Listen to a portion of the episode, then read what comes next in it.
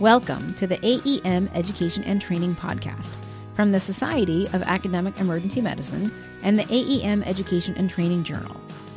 I'm your host, Dr. Gita Pensa, and this is what we've got for you today. It's not uncommon for senior academic emergency physicians to work fewer clinical shifts as time goes by, but what does that do to our clinical performance? Today, we're discussing a new commentary and perspective piece in academic emergency medicine, education, and training entitled Our Responsibility to Patients Maintain Competency or Stop Practicing. We have two of the authors, Dr. Sally Santen and Dr. Martin Pusic, here to discuss it with us. Dr. Santen is Associate Dean of Medical Education Research and Innovation and Professor of Emergency Medicine at University of Cincinnati College of Medicine.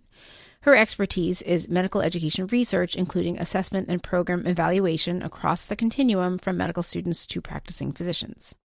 Dr. Pusic is director of the Research Education Foundation at the American Board of Medical Specialties, as well as a practicing pediatric emergency medicine physician at the Boston Children's Hospital. He is associate professor of pediatrics and emergency medicine in the Harvard Medical School, and his research is concerned with the statistical modeling of learning and forgetting curves in clinicians.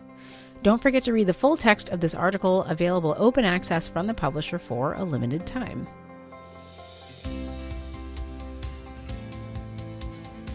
Hi, everybody. Dr. Santen, welcome to the podcast. Hi, nice to see you. And Dr. Pusic, welcome to the podcast. Thank you. Thanks for inviting me. I'm so glad to have both of you here to talk about this really interesting commentary and perspective piece called Our Responsibility to Patients Maintain Competency or Stop Practicing. And as a um, clinician who's getting a little long in the tooth myself, I found this very interesting.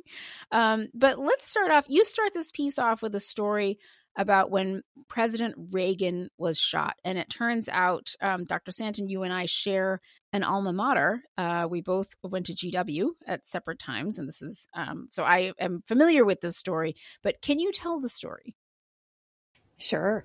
So, I mean, I think it's urban legend, but I started residency shortly after. I'm not going to, not really sure how many years after, but basically the story was um, that Ronald Reagan was shot and was brought to the George Washington Emergency Department, and that the chair of multiple departments, probably CT surgery, surgery, and emergency medicine. And I don't know which chair. We'll just leave it at that. Um, put in the chest tube, um, and that they uh, they did it wrong, and that they hit the intercostal artery, and that that's why he required a transfusion. And that was kind of the urban legend. And it was literally one that we said that I would tell patients, or as an attending, I would tell patients commonly of why they want the resident to do procedures and not me. Mm-hmm. Um, mm-hmm. But it was one of those things that w- that was used as urban legend. Do you, do you remember that story? I, I, I do remember that story, and I don't know which chair it was, but um, it was it was definitely told as a story, and also the legend went that he um, also was still in good cheer at the time and asked uh, or said something like, "I hope you're all Republicans," um, or something like that. But anyway. um, but I think that's a great story to set the stage for this piece, um, because uh, many academics in emergency medicine, medicine in general, they work less than a full clinical load, and in this piece, you were quite honest about the last time your author group had performed certain procedures. So, can you tell us more about that? Um, and was that what prompted this paper? Was it like your own reflection of, gee, I haven't done a cricothyrotomy in a long time? Um, or was there something in particular that led to the origin of this piece? Well, I'll take that one. Uh, it's um, it's one of those things that just happens slowly. You know, the um, I worked full time to start off with, and then as things went along, got some funding, got some roles and the like, and slowly decreased the number of shifts that I did, and um, and then gradually, you know, over the years, found myself at 0.25 FTE and um, and at 0.25 FTE, you're doing about a shift or shift and a half a week, and so that uh, maybe six shifts a month. And um, and each time that I um, that I came back on shift, there'd be a acclimatization phase. And and then the other thing that that I saw was that um, procedures wise, there was just a rustiness to the to the way I interacted, and um, and so that um, so that yeah, absolutely, it's based on at least for me, Sally, that um, that uh, I felt that as um, as I've gone through my career. Yeah, um, I'll add just briefly to this. We're part of a group um, that has been looking at competent core versus core competency in residency training. And that's the sense of should the person who had, like, do you train everybody up to the same level of expertise? Or do you have a competent core group of people, like proceduralists, who do the procedures? And that was also part of our kind of conversation. We were also in the middle of COVID mm. and learning about it, adaptation and doing things that we may not have done before and those yeah. sorts of things. Yeah. Oh, very interesting. Okay, so you describe in this piece how and why expert performance can degrade after formal training ends. So so let's get into that a little bit, talking about high acuity, low occurrence halo procedures, um, and then forgetting curves, and um, and then what's changing as things evolve with uh, knowledge in the medical world. So there's a there's a there's the idea that it's you know quote it's like riding a bicycle quote close quote you know that uh, that whatever procedure you're doing uh, you'll remember you have muscle memory for that. It's actually not true and so that um, any skill that you have degrades and um, and different skills degrade at different rates. And so we the good emergency medicine example is your two year certification cycle for your ACLS or PALS certification. You know the secret's just in that that that two years by the end of the two years you're not exactly um, stellar at the thing. And so that you need those two year boluses but the two year timeline is probably more about practicalities than actually following a forgetting curve.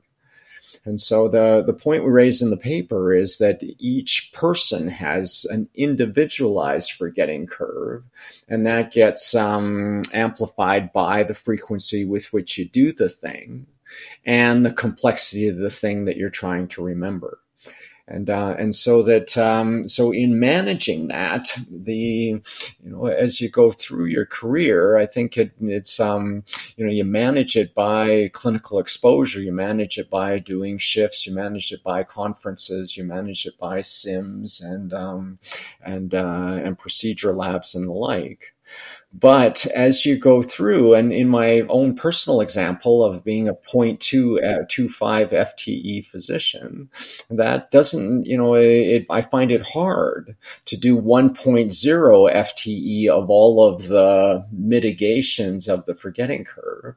I find it hard to blunt the forgetting curve the way I would want to. I do more than my share. I do more than 0.25, and um, I work at that. I feel responsible to do so.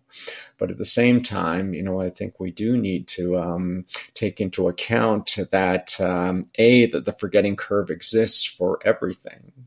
And then B, that uh, each of us are individually impacted by our context and by our own uh, um, abilities and um, and the like and so that there's going to be a certain amount of variability that we have to have to take into account. The key thing we raise in the paper is that you can't use that variability to hide. You have to use that variability to be insecure about your ability to take care of halo procedures and the like. And that's um and that's what we're trying to put forward so, you describe in this piece four approaches to maintaining competency. You ask, what can we do to mitigate and protect? So, I'd like to go through these one by one.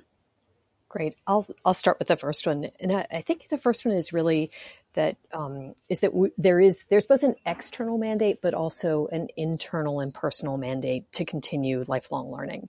Is that as as new techniques come up, as new procedures happen, as we rarely do halo procedures. We have a responsibility to our patients to make sure that we stay up to date and that we continue to do those. And I think we all kind of, you know, rebel against having to do maintenance of practice and recertification, but yeah. they're kind of needed um, in some way, shape, or form to make sure that we kind of keep ourselves up and going. And then, and then Sally, specifically for halo procedures, I think we need a separate approach. And um, and we've talked about the notion of context, you know, what your particular context is. And so, you know, a cricothyroidotomy, who's going to do that on this particular shift if that's what's happening? and so that um, so we may have a dedicated core of people who are responsible for the you know being um, swift at these different um, different approaches or we may mandate that every single one of us have, um, you know, within a group of physicians has the ability to do that.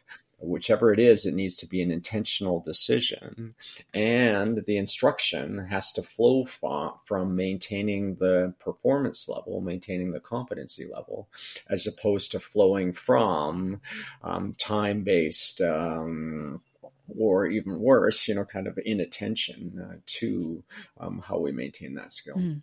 Okay. And so the third one is, and this one actually probably requires us to be brave. And it is really saying, look at what you're able to do and are you still safe? Um, so I actually have been at point two for over 10 years, which is barely a shift, barely a shift a week. And when you think about, when you think about the different locations we practice, the different settings, um, I recently, you know, a couple of years ago came to a new, a brand new emergency department in a setting that I didn't know. And so you really have to kind of look at your practice and say, am I going to be am I going to make the commitment and responsibility to my patients to do what I have to do to be good enough, to be to be you know competent to take care of the things that I'm seeing, or am I better off kind of um, shunting to an urgent care or a physician in triage or um, or in a setting where there is always double coverage, or in a setting where you might have an EDICU or a PICU. Um, and so, really kind of being honest with yourself and then with your leadership to say, this is the skill set that I am committing to be able to maintain, and then limiting or expanding or extending your practice based on that. I, ho- I hope that makes sense. No, it does. It does. And what what was the last one? The last one has to do with the Dunning Kruger effect. You know, we're all mm. above average, and um, and that applies to physicians as much as it applies to the average driver. I would argue. And so the the key here is that um, we overestimate our ability to do things, and so that um, and then if you try to have a countervailing bias towards being, you know careful and um, and watching, you know, kind of when you get when you might get into trouble, it's difficult to calibrate that. And so the mitigation is to rely on outside information and greedily collect that outside information at every chance you get and to be open to outside feedback in terms of um, in terms of whether or not you are in fact uh, the best person to do this procedure or whether you are in fact keeping up with the full spectrum of responsibilities that um, that uh, that your position entails. And so my father-in-law was the dean of a business school in Canada, and um, and when he finished as dean, he was dean for a decade or more. Um, he was uh, pushing sixty-five or so, and he went back on faculty to teach. And, uh, and people asked him when he was going to retire, and um, and what he said was, "I'm going to keep teaching until my student evaluations go hmm. south." And then as soon as they do, I'm going to be completely honest with myself and I'm going to bow out. And he did exactly that. And he taught for a number of years more. His teaching evaluations, a very good teacher and, um, and stayed on cue. But then they did turn south. And um, because the students are honest and gave good feedback in the whole bit, and he gracefully stepped away. And so that one of the things that I, you know, am struggling with as I'm uh, full, you know, full admission, I'm 63 years old, and so that um, you know, as I think about when I'm going to step away, is how you do mm. that.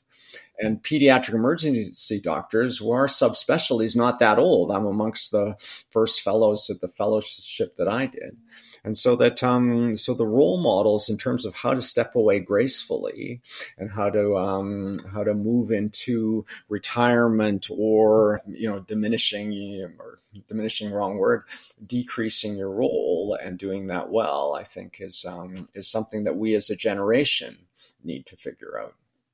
Um, and you know it's interesting because you mentioned in this section called the path forward that just like your father-in-law was was working off the evaluation of others you know sometimes that doesn't really happen that way in medicine. There might not be someone who is, you know, brave enough uh, early enough to tell you, like, mm, I don't think you're, I don't think you're really performing up to snuff. But you say that the system must be intentional about identifying providers who are not maintaining competency in these ways and working to improve their care. So, what does that look like?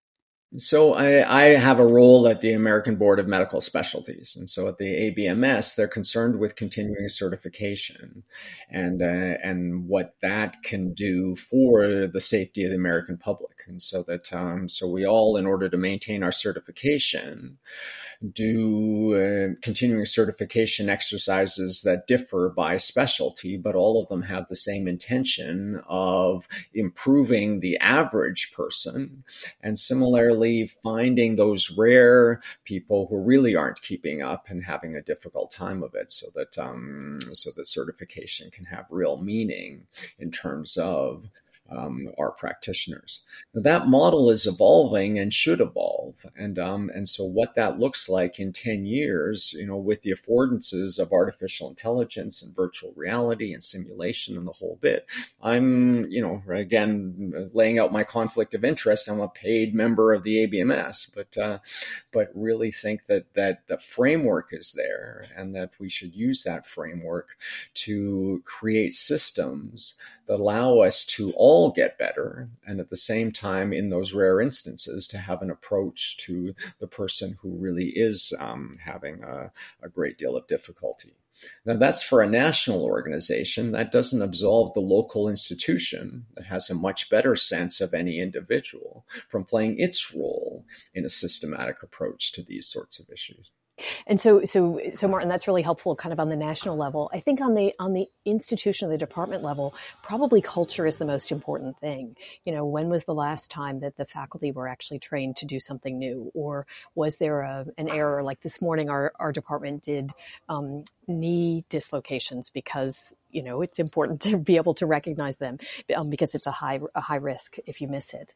And so you know our departments recognizing the gaps in their own faculty is there a culture where people can share with each other um, and address the, the, the people you know those people who come on you're like boy i don't really want to sign out to them because i'm not really sure about their care. So i think it really is it's a cultural issue which takes you know strong leadership and developing a culture of um, the ability to provide each other feedback and to help everybody maintain good practice.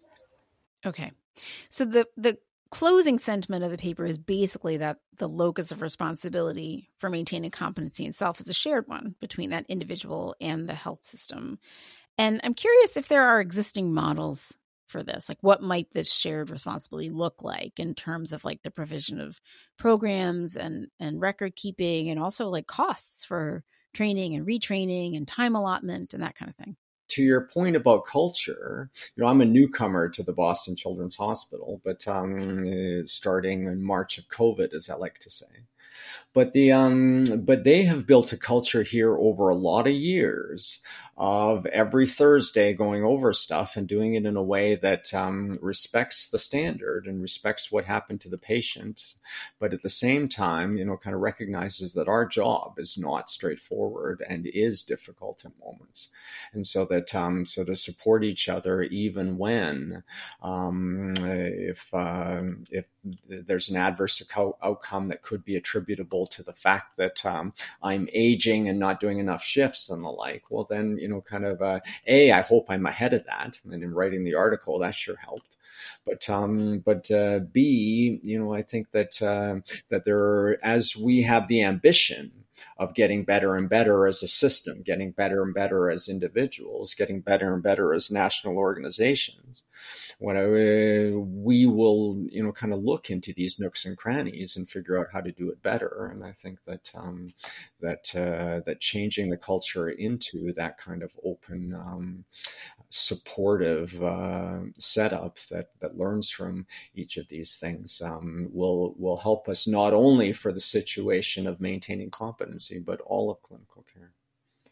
Yeah, it seems like a system that mitigates the shameful aspect of saying like gosh i haven't done this procedure in a really long time and pushes people more towards just oh this is sort of expected at you know when when it's been this long like we have this program and you get some time to do it and we'll fund you getting that training. I mean there i can imagine that there are ways of doing this that we don't do this that we don't do right now that might make it um, easier and less um, less daunting for those clinicians and that's um, that's a real it's going to be really interesting to think about. So thank you for starting it all off um, with this. I I think it's kind of a brave paper, actually.